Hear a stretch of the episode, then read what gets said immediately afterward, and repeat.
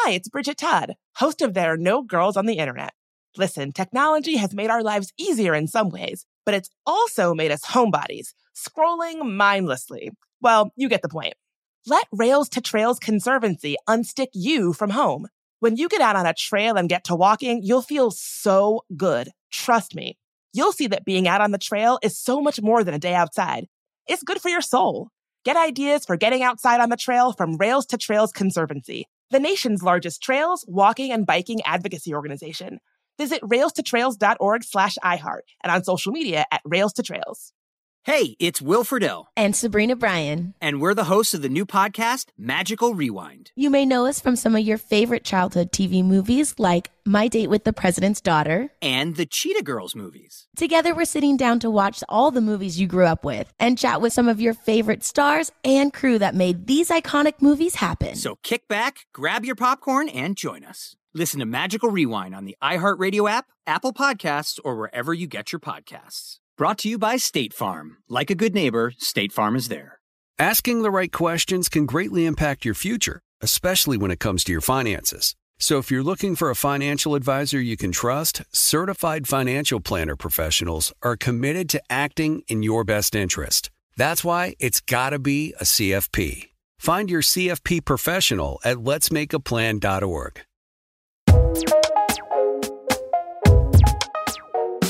There Are No Girls on the Internet is a production of iHeartRadio and Unbossed Creative. I'm Bridget Todd, and this is There Are No Girls on the Internet. I am here, as always, with my producer, Mike. Mike, how you doing tonight? I'm doing well, Bridget. Thanks for having me back. It is nice to see you, as always. And here's what you may have missed this week on the internet. So, are y'all still using threads? If you are, there's a chance that you might actually be there alone because after a surge in downloads, while Twitter was crapping the bed like we told you about a few weeks ago, Threads' daily active user count dropped from 49 million to 23.6 million in the span of a week. We're getting this information from SimilarWeb, which is a firm that tracks web traffic. They're only reporting Android data, but it's pretty likely that this is the same across operating systems, and it still paints a pretty qualitative picture. Here's what they found. On its very best day, July 7th, the same day that Twitter was announcing rate limits and all of that nonsense, Threads had more than 49 million daily active users on Android worldwide.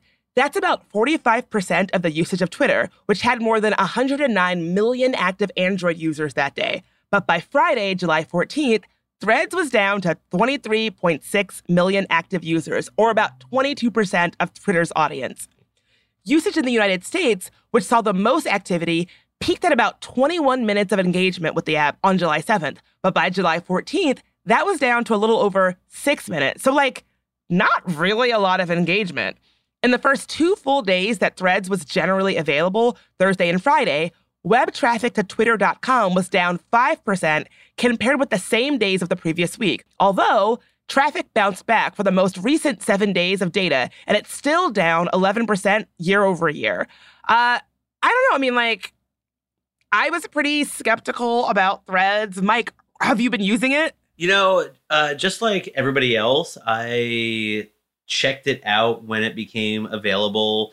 Uh, and it seemed okay. It was sort of interesting. It was like a new thing. And there were a bunch of people posting. It was pretty chaotic. I didn't know what it was going to be. Uh, there were like a, like every account that I followed on Instagram was suddenly on this totally new platform and there were a bunch of other accounts that I didn't follow. It was okay. It was like kind of interesting.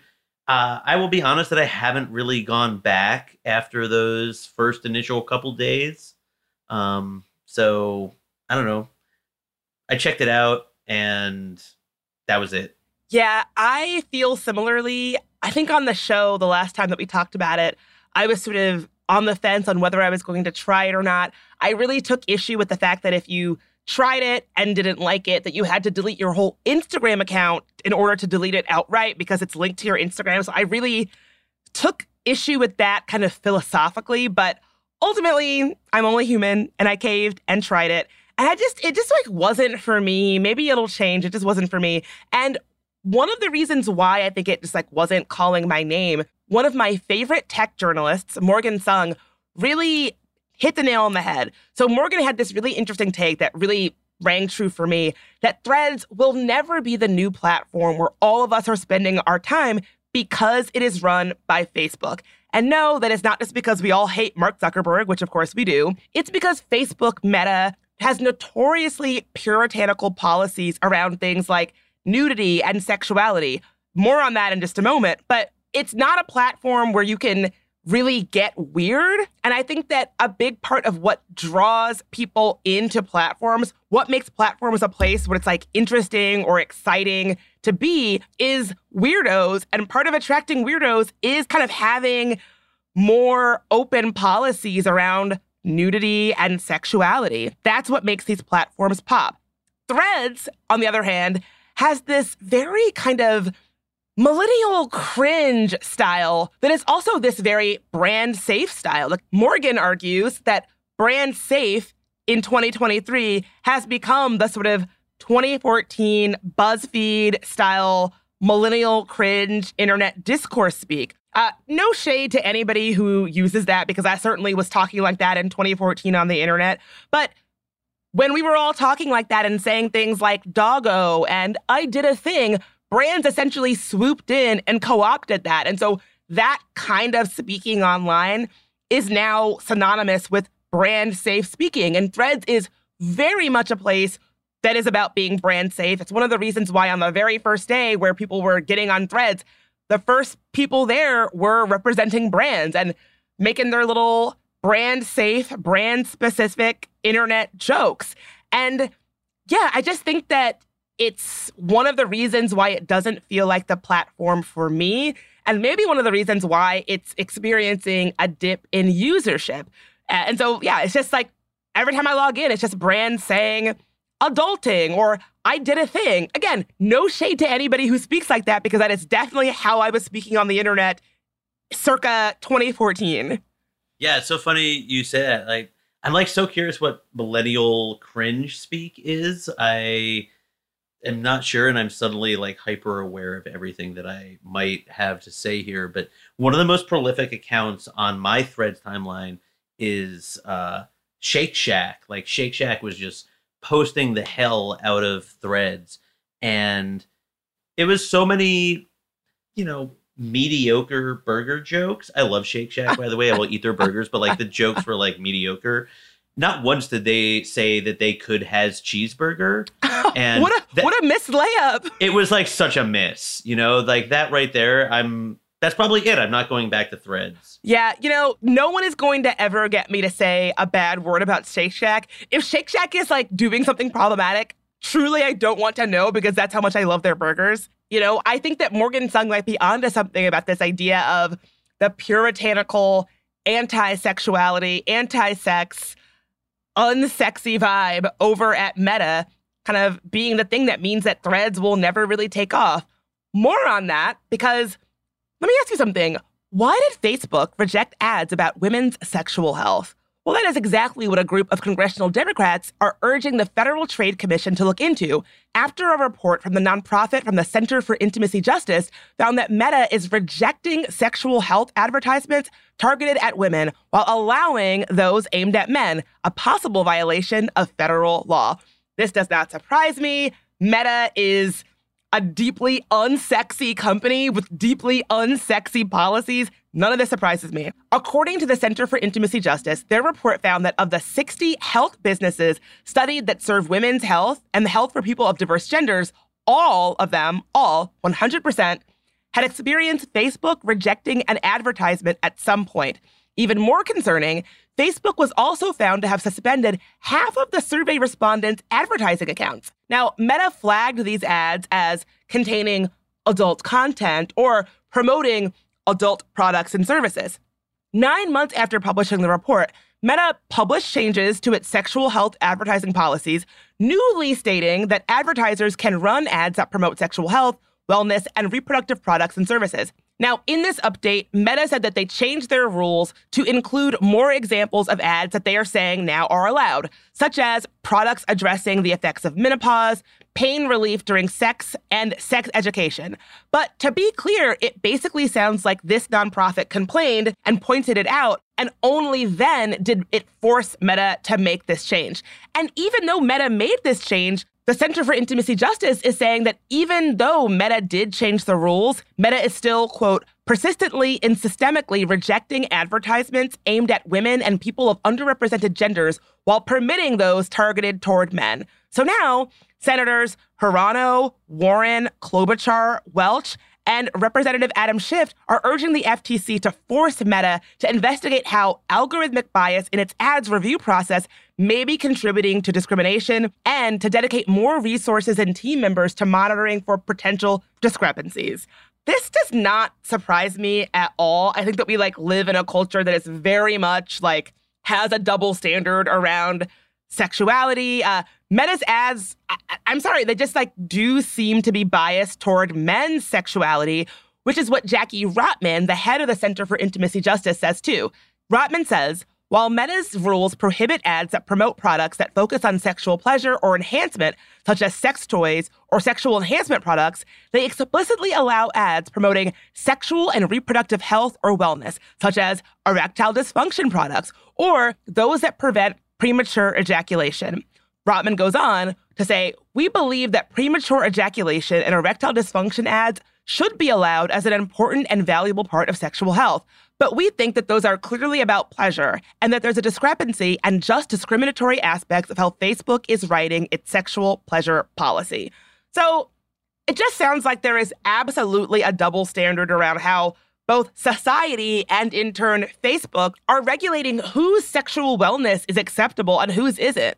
We'll actually speak to one of my personal heroes, Cindy Gallop of Make Love Not Porn, later this season about this very thing, about how Facebook and our social media landscape more broadly really marginalize any conversation about women's sexuality that is related to pleasure. There is some irony, I think, of Facebook, which kind of like owns the internet. They're definitely collecting the most rents on the internet, maybe them or Google, but like having this intense gatekeeping against any sort of sexual content, even sexual content that many people might agree is like healthy sexual content and not necessarily like illicit. So like they're sitting on top of the internet collecting all the rents while at the same time the internet was like built on porn and like perverts and weirdos. Uh I don't know, there's something there. I don't know exactly what it is.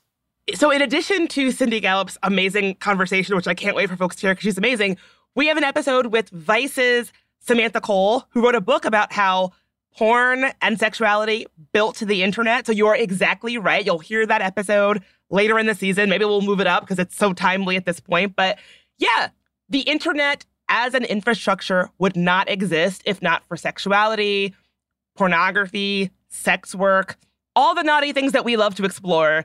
And it's interesting to me that Facebook is so puritanical, but only as it pertains to policing and marginalizing the expression of pleasure and sexuality of women and people who were non binary or of diverse genders. If it's men talking about erectile dysfunction or premature ejaculation, well, that's not about sexual pleasure, that's about health. But if it's about women or people of diverse genders and how we get down, no, no, no, no. That can be marginalized, that can be policed. Completely agree. Cannot wait to have more conversations about this later in the season. Let's take a quick break.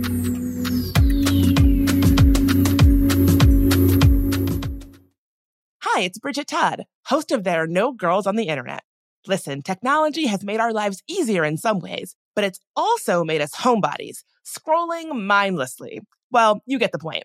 Let Rails to Trails Conservancy unstick you from home. When you get out on a trail and get to walking, you'll feel so good. Trust me. You'll see that being out on the trail is so much more than a day outside. It's good for your soul. Get ideas for getting outside on the trail from Rails to Trails Conservancy, the nation's largest trails, walking, and biking advocacy organization. Visit railstotrails.org slash iHeart and on social media at Rails to Trails. Asking the right questions can greatly impact your future, especially when it comes to your finances. So if you're looking for a financial advisor you can trust, certified financial planner professionals are committed to acting in your best interest. That's why it's got to be a CFP. Find your CFP professional at letsmakeaplan.org. Are you looking for the perfect move in ready home this spring season? Now's the time to buy at Fisher Homes. For a limited time only, enjoy below market interest rates starting at 5.375% APR, 6.139% APR. With these exclusive lower rates, you can save hundreds on a move in ready home and start enjoying the benefits of home ownership even faster. Schedule your personal tour with one of our new home specialists at FisherHomes.com and make this spring the season you find your perfect home sweet home. Financing provided by Victory Mortgage, LLC, NMLS 461249, Equal Housing Lender.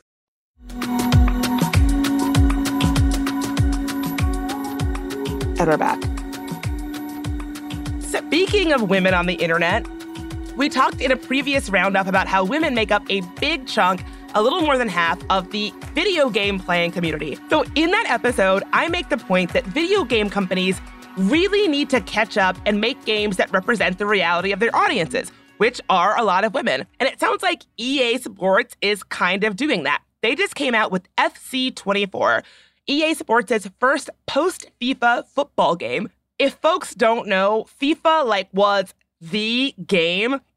Like many an argument was had in my household about the game FIFA. Let's just put it that way. We'll leave it. We'll leave it at that.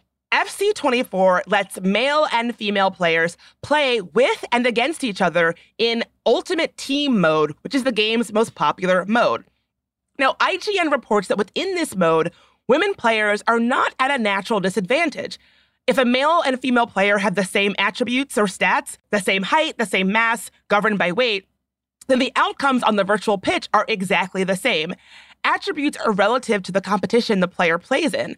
EA Vice President and Executive Producer John Shepard told IGN that this mode and sort of like the way that gender is displayed in this game was something that they really had a deep think about. He says, we have a vision of connecting not just the 150 million fans we have now, but a billion fans. We want this game and this brand, this club, this ecosystem to welcome everybody.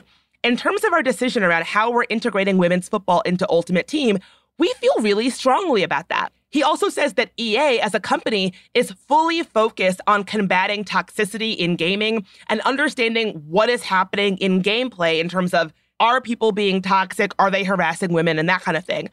But guess who is not happy? Can you guess, Mike? Dickholes? Dickholes. Yeah, some gamer guys. Honestly, it's probably those very same guys who were annoyed about the report about how many women are gaming. IGN reports that following the reveal of FC24, some within the FIFA community claimed that mixing women and men in Ultimate Team was unrealistic and in opposition to what they considered, quote, authentic football simulation. The problem, these dickhole players said, was that they felt that women would struggle to compete with men in real life, so that in the gameplay, they should also be struggling to compete with men.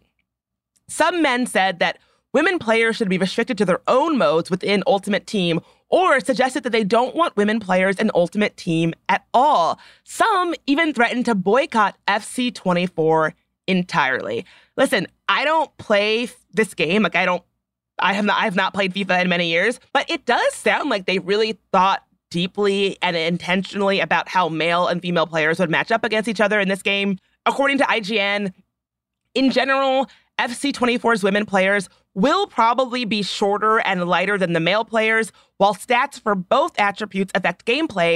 Like a tall player can reach balls, shorter players cannot. A high mass player will outmuscle a low mass player, etc. Women players are expected to hold their own in Ultimate Team. As someone from EA put it, it's not just about being tall and being strong. The core message is here if everything is equal, they will play the same way. And it kind of reminded me how did you ever play Mario 2? That like very weird Mario game? Yeah, absolutely. And we could have a whole show about that, but we won't go into it. when you play Mario 2, I have always found that Peach, the princess, is the best player because she's got the skirt. She can float. And so, like, you know, all the players, you've got Luigi, you've got Mario, you've got Peach, you've got, is it the, the other one, the, the um, turtley guy? I can't remember his name, but they all have their strengths and their weaknesses. And it's not like Peach is the worst player. And in fact, I believe that Peach is like the best player if you're like serious about beating the game because she can float on that skirt. And so I kind of like that EA is saying, like, well, it's not just that if you're a male player, you're automatically going to be better, because that's really not how it works. And it's particularly notable that this is the fantasy mode. I forget the name of the mode. Uh, what did they call it? Ultimate. Ultimate Team. Uh, you know, I don't play this game, but I, I have played played it in the past. But in this Ultimate Team, you know, the EA of uh, representatives point out that like this is a fantasy mode where you have women and men players competing against each other in these fantasy teams that you can create by combining players across teams, much like fantasy football or fantasy baseball or you know whatever people might want to play. And if you want to play the like hyper realistic version where it's like the actual team and their roster of 2023 versus this other team, you can do that.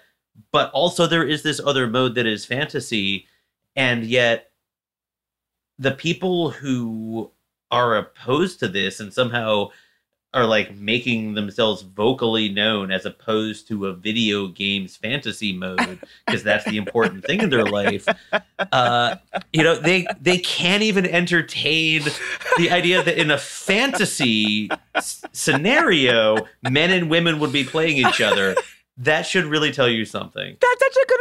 And like, it's just fantasy mode. And EA points this out.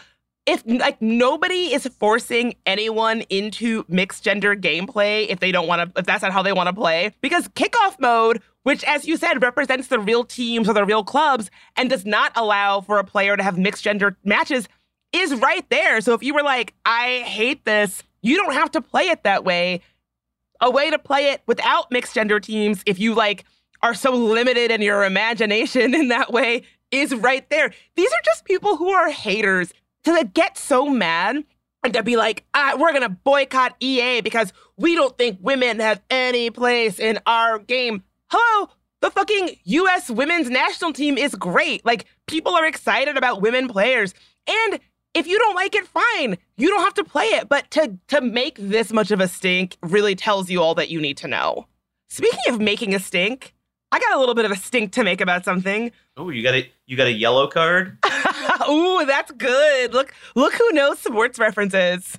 I don't, so I don't actually even get the reference. I, I, I've always wanted to be the kind of like girl who knows about sports and is like, oh yeah, the thing. Oh, I have no idea, but I'm gonna take that as a sports reference and keep it going. was yeah it was Okay. a sports reference Well, let's talk about Kemba Walden. Kemba Walden is one of the few Black women leaders in cybersecurity, which, as we know, is a field traditionally dominated by white guys.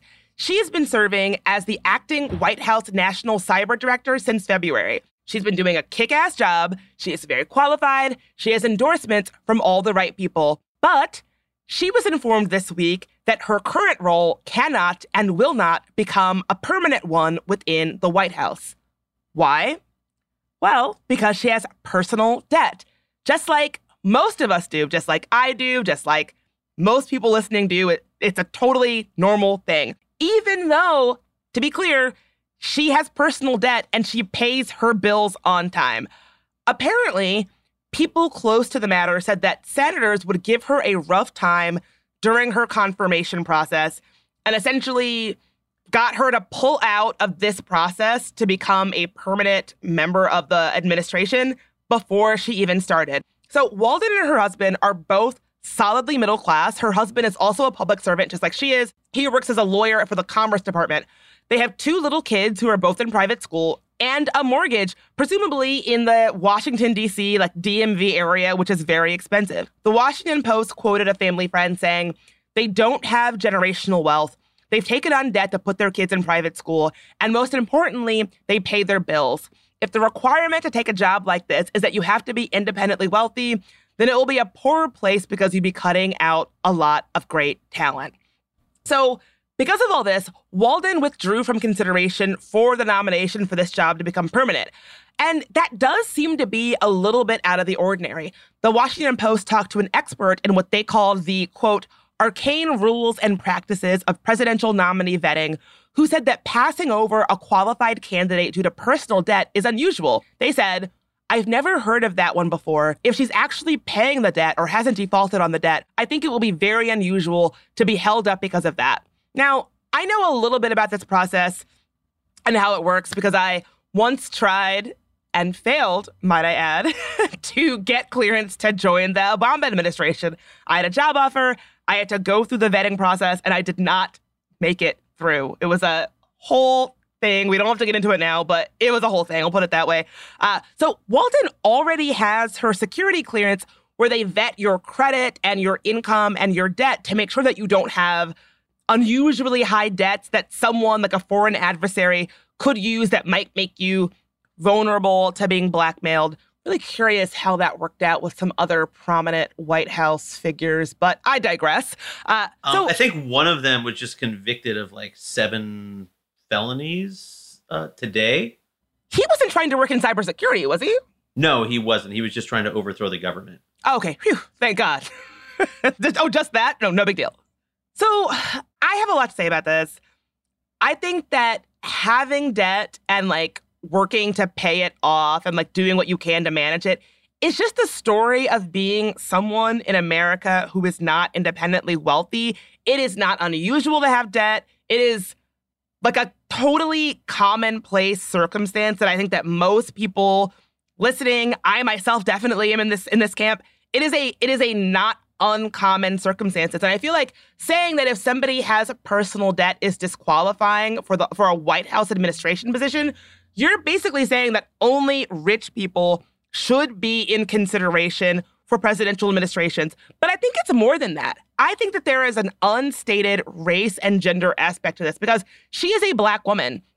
I should say the person being vetted to become the permanent national cybersecurity director in her place is a black man. But the research is very clear, and also from my anecdotal evidence as well, Black women face a very different landscape than their Black male counterparts because they are not just Black, they are Black and also women. So they're up against both gender and racial dynamics. And the Biden administration, I have to give them credit. They have been really great about making it a point to nominate Black women and women of color and other marginalized people in this administration. And that is awesome. They deserve praise for that. But I personally feel like they have not done enough to explicitly call it out when those people that they nominate for those positions are completely unfairly raked over the coals and held to a completely different standard to everyone else who has been nominated. A great example is when Supreme Court Justice Jackson went through the, her confirmation process, right? We had people like Josh Hawley essentially calling her a pedophile for doing her job. These very unfair, disgusting, dangerous attacks. And the administration, they definitely publicly championed these black women, but they never came out and clearly said, she is facing these attacks because she is a black woman. She would not be facing attacks like this if she were not a black woman. And I just feel some kind of way about that, right? Like, you can't champion the leadership of marginalized people, particularly black women, unless you are also going to create the conditions so that those black women that you are championing can actually do their jobs, face an equal playing field, and lead. I think the White House, like quietly flagging that she will not be confirmed because she has personal debt, is not doing that. And they need to do better if they are actually meaningfully going to support the leadership of Black women. It's absolutely one thing to say, support Black women, listen to Black women, Black women lead. It is another to create the conditions where Black women can meaningfully have an equal playing field that they need to lead. Absolutely. Black women should expect that their allies in you know wherever they are including democratic administrations would support them and not hold them to a double standard right like we know that there is a double standard for black women in so many areas of society and and maybe like double standard is not even accurate, right? Because of the intersectionality of the whole thing. Maybe it's like a triple or quadruple standard. Black women should expect more, and this is a disappointing story. I, in the case of Justice Jackson, I guess you know it's an interesting situation where she was ultimately confirmed, and one could argue that the Biden administration's support for her. Maybe it was strategic that they didn't call out the racism and sexism of it in the interest of getting her confirmed, but allowing racist, sexist attacks to happen and not calling them out has its own risks as well. And for f- folks who are competing for appointments at a lower status level than Supreme Court justice, uh, it, it probably really hits home. I mean, you make a good point. I'm not totally convinced of it, but I see where you're coming from. I think that it's really tough. I think that as people who are traditionally marginalized, whether you're a black woman, a white woman, a queer person, a trans person, someone who is not always represented, I think we have this really weird bind where we know we're experiencing this stuff. We feel it. We're very aware. I'm sure that Justice Jackson knew exactly why her confirmation process was so difficult. I'm sure that she's, this is not the first time she's experienced that. And, but we are supposed to never talk about it.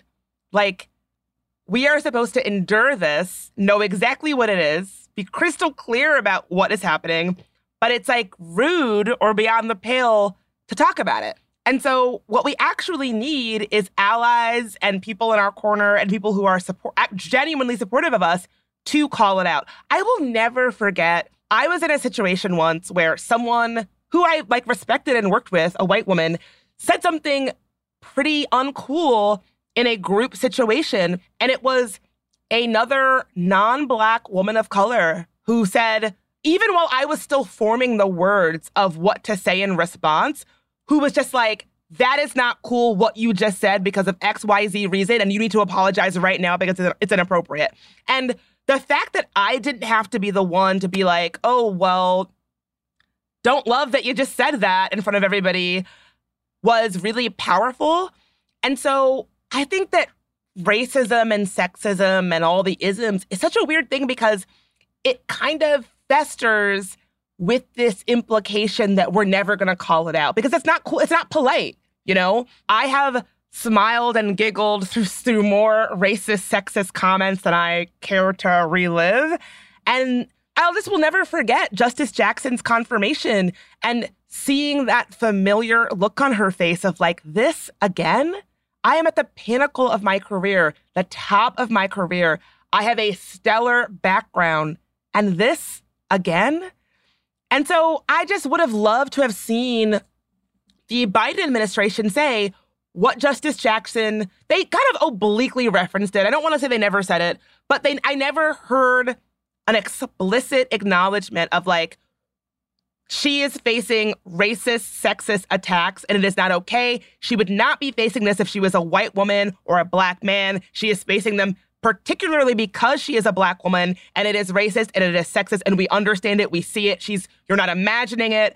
And I think that that is part and parcel of having an inclusive cabinet. If you want to have the leadership of black women and women of color and people who are marginalized, like if you want all of our shine, you gotta stick up for us. You gotta you gotta say the hard thing that you know we can't say explicitly. We really can't. If she had got up on that stage and said, "Josh Hawley, you're being a you're, this is misogynoir and I will not tolerate it," she would have never been confirmed, right? So she can't say that. But other people near her can say it. White people can say it. Biden can say it.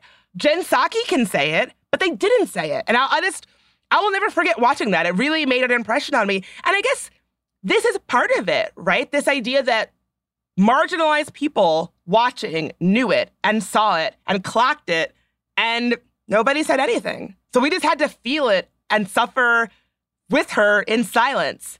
But yo, to the woman who is listening right now, to the to the black woman, to the woman, to the trans person, to the queer person, to the person who is from a working class background, you're not crazy. You're not imagining it. When you hear that thing that hits you in your in your gut, in your spirit, and you're like, "Damn, they're belittling me right now because of who I am." You really want someone uh, First of all, I'm with you. I've been there. I hear it. It's not cool. It's not okay. But you want someone to be the person who is going to say, "Yo, I heard that. I know what you're trying to do and it's not going to work here." And we need our allies. This is where we really need our allies to be clear, very to have very clear voices when you hear shit like this. Hell yeah. And you know, I understand the Biden administration has a lot of concerns they're trying to balance and it would be great if they could be better allies. Maybe they could, maybe they can't. I don't know. Josh Hawley, insurrectionist, terrible human. Uh, in a reasonable society, he would be in jail because he literally tried to overthrow the government and then ran uh, away. and then ran away, like flapping his arms. Uh, the worst.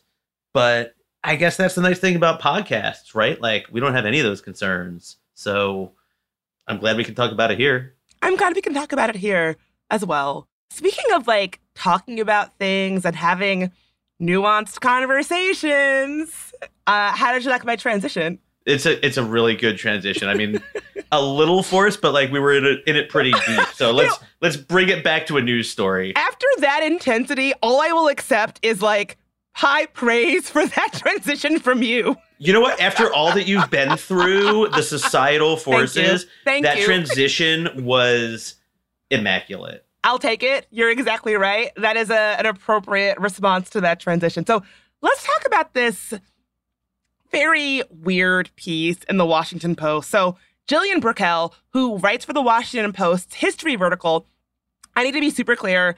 Gillian is someone whose writing I generally really respect, and I really respect Gillian as a journalist. Great writing. Like, I am not saying this to belittle Gillian's record at all, but I do want to mention it. So, she published a piece in the Washington Post called We Interviewed Harriet Tubman Using AI. It got a little weird. They used the online educator Khan Academy's new artificial intelligence learning tool, Khanmigo, which enables users to have live chats with dozens of simulated historical figures like Abigail Adams, Genghis Khan, Winston Churchill to interview Harriet Tubman.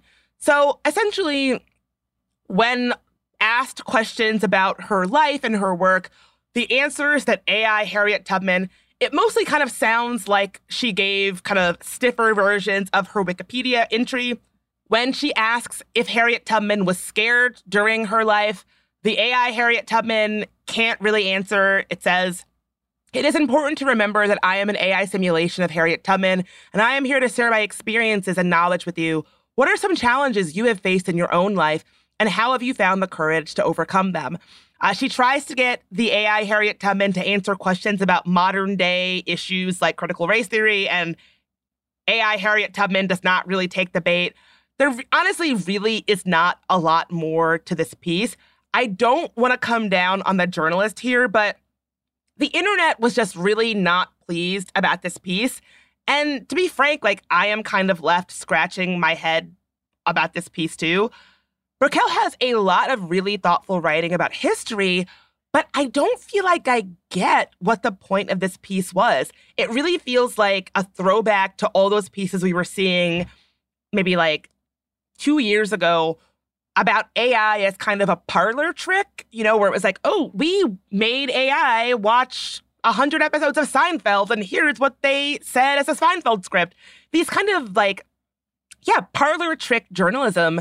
And I think that we're all kind of over that. So it feels like a little bit of a throwback to an era that we've all kind of progressed from, particularly considering how this technology is really poised to disproportionately harm underrepresented people, Black women. And I also think a lot of people really rightly picked up on how uncomfortable it is to have a white journalist interviewing Harriet Tubman AI. Honestly, I'm not even sure why that hits me so weird. Um, m- maybe it's because Black women who are fighting for racial justice and freedom and autonomy are so underrepresented in legacy media. And so in, a journalist interviewing an AI version of that black woman just is a little bit funky. And yeah, I just I, I, don't even know why I'm so weirded out by this, and that the internet response was so weirded out by it. But Mike, what do you think?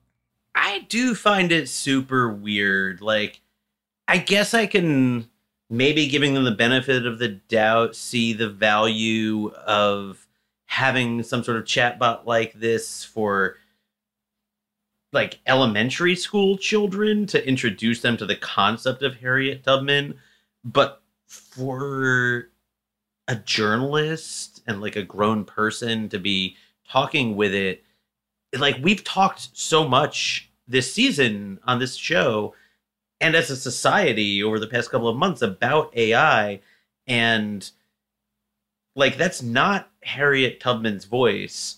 That's not speaking based on the memories and experiences of Harriet Tubman. It is speaking based on the large language model that is ChatGPT uh, being trained on the corpus of like everything on the internet that they were able to scrape uh, and trained by the engineers who taught it, who were like mainly white people, certainly with very different experiences than Harriet Tubman, the woman who lived through the 19th century. And so it's just like, like what even is this? What like these responses beyond providing basic information like yeah she led enslaved people to freedom. She was courageous. She was an outdoors woman. Uh, like the basic facts about her. Beyond that what is really being added here it's tempting to say nothing but it's not nothing right? Like the thing that is being added is the filter of uh, the large language model and the corpus it was trained on and the people who trained it and like the engineers who turned the knobs.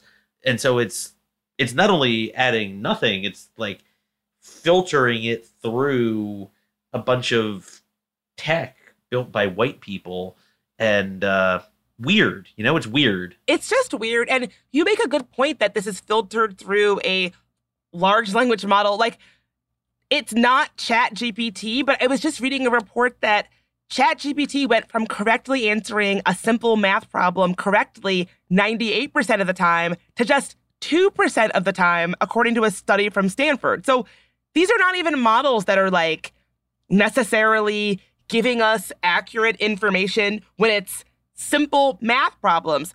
Why would I then trust? Again, this was not, she was not interviewing it through ChatGPT, a different AI model, but why would I then trust a AI interview version of Harriet Tubman when we know that that the biases and problems and flaws that are baked into these kinds of AI models are so are, are there, you know? And yeah, I just don't I just don't like it. Was this a story about AI chatbots or a story about Harriet Tubman? That's my thing. Is like I don't understand the point of the story. Like there's not even so it's just like this AI chatbot exists. It can simulate these famous people. I asked it to be Harriet Tubman. Here's what it said. There's not even a so what. So I just I don't understand the point of the piece. I don't understand how it makes anybody understand AI better or Harriet Tubman better.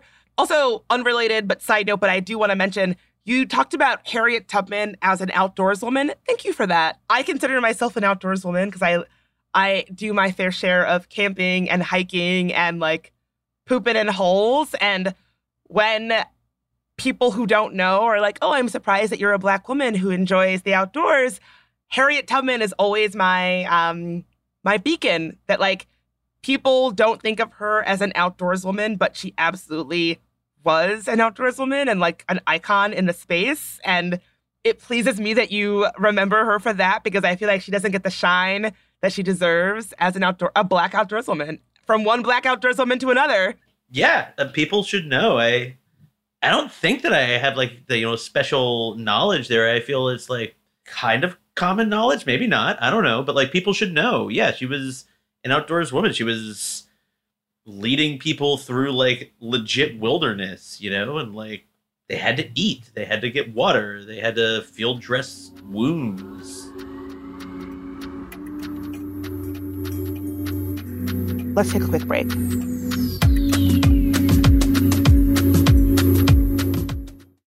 Hi, it's Bridget Todd, host of There Are No Girls on the Internet.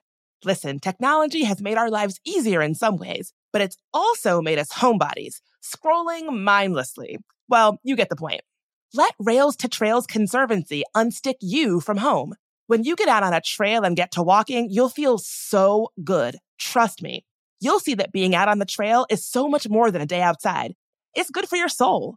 Get ideas for getting outside on the trail from Rails to Trails Conservancy, the nation's largest trails, walking, and biking advocacy organization. Visit railstotrails.org slash iHeart and on social media at Rails to Trails. Asking the right questions can greatly impact your future, especially when it comes to your finances. So if you're looking for a financial advisor you can trust, certified financial planner professionals are committed to acting in your best interest. That's why it's got to be a CFP. Find your CFP professional at letsmakeaplan.org. Are you looking for the perfect move in ready home this spring season? Now's the time to buy at Fisher Homes. For a limited time only, enjoy below market interest rates starting at 5.375% APR, 6.139% APR. With these exclusive lower rates, you can save hundreds on a move in ready home and start enjoying the benefits of home ownership even faster. Schedule your personal tour with one of our new home specialists at FisherHomes.com and make this spring the season you find your perfect home sweet home. Financing provided by Victory Mortgage, LLC, NMLS 461249, Equal Housing Lender.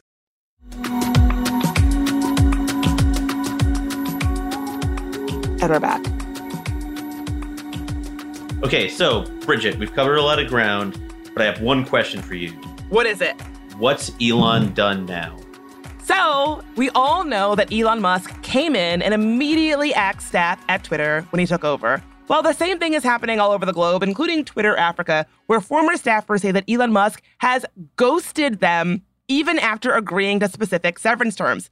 This is from Larry Madowo from CNN, who did some great reporting on this issue. Larry found that Twitter staffers in Ghana accepted Twitter's offers to pay them three months worth of severance, the cost of repatriating foreign staff, and legal expenses incurred during negotiations with the company.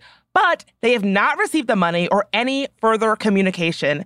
This layoff happened just four days after Twitter opened their first physical office in Ghana, and many of the staffers moved to Ghana from other African nations and depended on their jobs at Twitter to support their legal status in the country.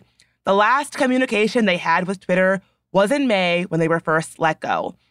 So in the United States, Elon is doing the same nonsense, you know, letting staffers go, not paying severance, but at least there is some movement, right? There are, you know, some movements of agreements or communication or at least lawsuits. But Africa staffers say there have been crickets. This was really heartbreaking to hear from the piece. Twitter was non responsive until we agreed to the three months because we were all so stressed and exhausted and tired of the uncertainty, reluctant to take on the extra burdens of a court case. So we felt we had no choice but to settle. This is what a former Twitter employee told CNN. When CNN reached out for comment, they got Twitter's new auto response, a poop emoji, which tells you how much Elon cares about these staffers. So I think this really mirrors the relationship that tech has had with the global south for a while. More broadly, where African labor and talent is used, extracted, and then discarded without much care or intention. But specifically, I think that for Elon Musk, this is the person who Elon Musk's own father says that he funded his entire career from a Zambian emerald mine. I think that Elon Musk is somebody who just sees the global south as a resource that he can just extract labor and capital and talent from, and then just discard it when he's decided that he's gotten all that he can from it. And yeah, that's what Elon Musk has done now. Yeah, or not done. Yeah, just pay your bills. Like, nobody likes paying their bills. I don't like paying my bills, but just pay your bills. Like, you owe this money. You agreed. Like, I think the four days after opening this office, people moved to Ghana for these jobs and then laying them off and then ghosting them. Ghosting is their words, by the way. That's like a very specific word to use to be like, yeah, we have not heard from them. People have bills to pay, families to feed. Elon Musk, you're supposed to be a billionaire. What the fuck is going on? It's so Trumpy. The parallels between him and Trump get stronger every day of just like not paying people, like, and pretending that that's some kind of savvy business move, like some innovative move. It's like, yeah, I'm just gonna have people do work for me and tell them I'm gonna pay them and then like not pay them.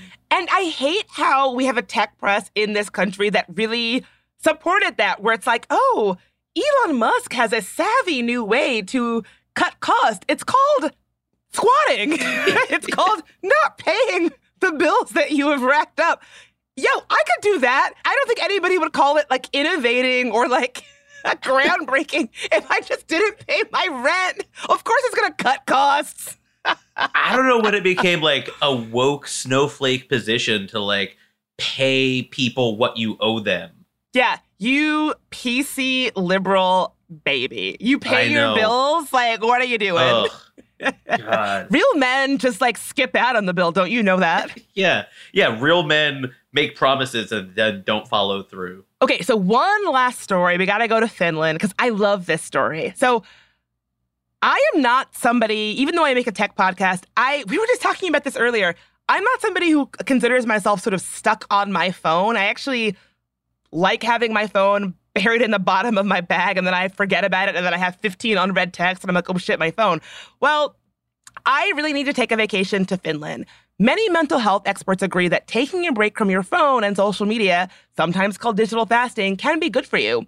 People are not meant to be glued to screens all the time, and even a short digital fast can be useful to improve our well being and help relieve symptoms of anxiety and depression. This is according to Terry Mustonen, a psychologist quoted in The Independent. This is because Finland's national park system took all of that advice to heart when crafting the new policies for the island of Ulko-Tammio, a beautiful island wilderness east of Helsinki. The park encourages all visitors to leave their cell phones on shore or keep them in their pockets during the visit to their island in an effort to get people to connect more with nature and themselves. Now, I love this idea. I think it's notable. And I think it's notable that it's happening in Finland, the country that kind of arguably invented cell phones. And It is a recognized leader in technological innovation and consistently ranks at the top of happiest countries on earth. So they got to be doing something right if they're like, oh, keep your phones in your pocket and also we're really happy. That can't be happenstance. That's got to be connected, right? Yeah, they know what they're doing. They're doing something right. They're doing a lot of things very right.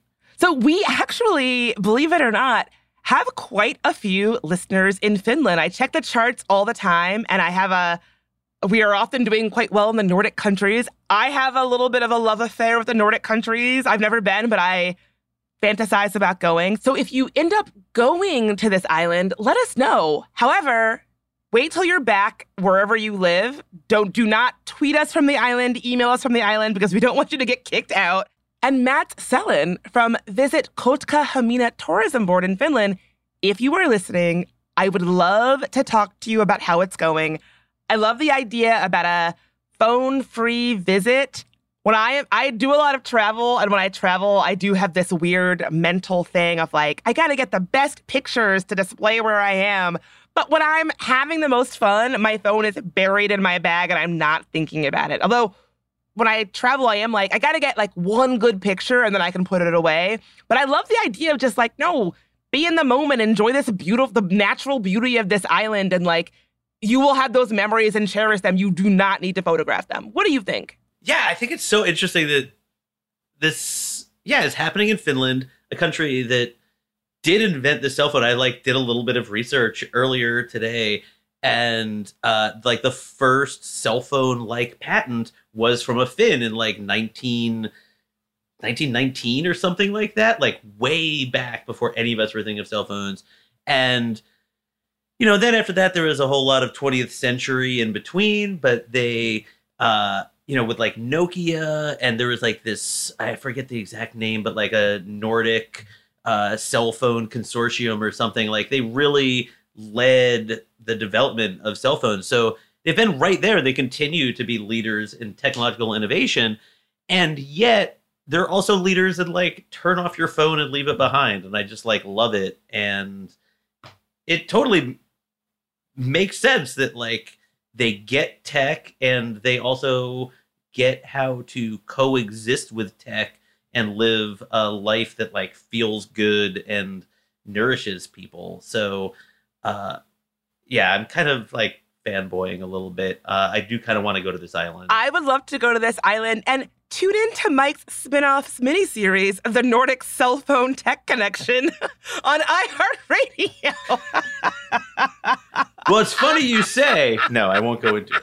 Wait, do you have like a like a mini series I don't know about coming out about Nordic cell phones? No, I mean I just I just laid it all out right there. It was like 30 seconds of Your material. type five on how how they how they invented cell phones. I love it. I love it. Okay, so for folks listening, obviously I am the kind of person to whom an island where you don't bring your phone sounds kind of cool. I'm kind of into it. But what do you think? Would you go on vacation to an island that had this kind of no cell phone policy? Maybe you're the kind of person who thinks, oh, don't tell me to live in the moment. Don't tell me to be present. If I paid for my hotel, if I paid for my tickets, I'm going to enjoy my vacay how I see fit. And if that's 100 selfies in my bathing suit that I also bought for vacation, so be it. Uh, or maybe you think this sounds like a cool time. Does this phone free island sound like a fun place to vacation? Let me know. Mike, as always, thank you for going through these stories with me. Yeah, Bridget, thanks for having me. Thanks for letting me be part of it. Uh, these are such important stories, uh, some more important than others, but uh, it feels great to be part of it. And I hope the listeners are enjoying. And I also hope that the listeners felt like my microphone was better this time because uh, last time, long story short, I had a good microphone connected. I was recording off a wrong microphone. You ever plugged in Zoom and it like didn't use the right microphone? Uh, I feel bad. I feel like our listeners deserve a good quality audio I- experience. I, I made a joke about it earlier tonight, and you were like, oh, I made one mistake. You're going to mention it every time. You've mentioned it like every day since last week. We got like a couple of comments. I get it. I was using the wrong microphone. Hopefully, it sounds better this time. This is like the time I left my jacket at my grandmother's house once, like 30 years ago, and my parents today, to this day, are like, oh, make sure you have everything. And I'm like, it happened once. You mention it every time. That's how I feel. But I just want our listeners to know that they do deserve high quality audio, and that is what we aspire to. And uh, it's not going to happen. Just remember again. to turn your mic on. It doesn't matter if it's sitting next to you, if it's off. You're oversimplifying, but like the listeners don't need to hear about it. All right, all right. Well, thank you for listening. We apologize for the tech error last Mike apologizes for the mic error last week. I didn't do anything wrong. My mic sounded fine. Uh yeah. It was a mic error. It was a mic error. a mic error and a mic error. Thank you for listening. Got a story about an interesting thing in tech or just want to say hi? You can reach us at hello at tangoti.com. You can also find transcripts for today's episode at tangoti.com. There Are No Girls on the Internet was created by me, Bridget Todd. It's a production of iHeartRadio and Unbossed Creative. Jonathan Strickland is our executive producer. Tari Harrison is our producer and sound engineer. Michael Amato is our contributing producer. I'm your host, Bridget Todd. If you want to help us grow, rate and review us on Apple Podcasts. For more podcasts from iHeartRadio, check out the iHeartRadio app, Apple Podcasts, or wherever you get your podcasts.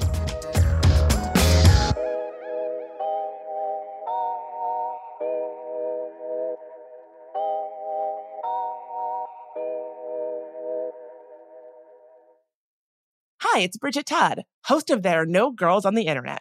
Listen, technology has made our lives easier in some ways, but it's also made us homebodies, scrolling mindlessly. Well, you get the point. Let Rails to Trails Conservancy unstick you from home. When you get out on a trail and get to walking, you'll feel so good. Trust me. You'll see that being out on the trail is so much more than a day outside. It's good for your soul. Get ideas for getting outside on the trail from Rails to Trails Conservancy, the nation's largest trails, walking, and biking advocacy organization. Visit railstotrails.org slash iHeart and on social media at Rails to Trails. This is Malcolm Gladwell from Revisionist History. eBay Motors is here for the ride. With some elbow grease, fresh installs, and a whole lot of love, you transformed 100,000 miles and a body full of rust into a drive that's all your own. Brake kits, LED headlights, whatever you need, eBay Motors has it. And with eBay Guaranteed Fit, it's guaranteed to fit your ride the first time, every time, or your money back. Plus, at these prices, you're burning rubber, not cash. Keep your ride or die alive at ebaymotors.com. Eligible items only, Exclusions apply. What's up, y'all? Janice Torres here. And I'm Austin Hankwitz. We're the hosts of Mind the Business Small Business Success Stories, a podcast presented by iHeartRadio's Ruby Studios and Intuit QuickBooks. Join us as we speak with small business owners about the tools they use to turn their ideas into success. From finding that initial spark of entrepreneurship to organizing payments and invoices, we've got you covered. So follow and listen to Mind the Business Small Business Success Stories on the iHeartRadio app or wherever you get your podcasts.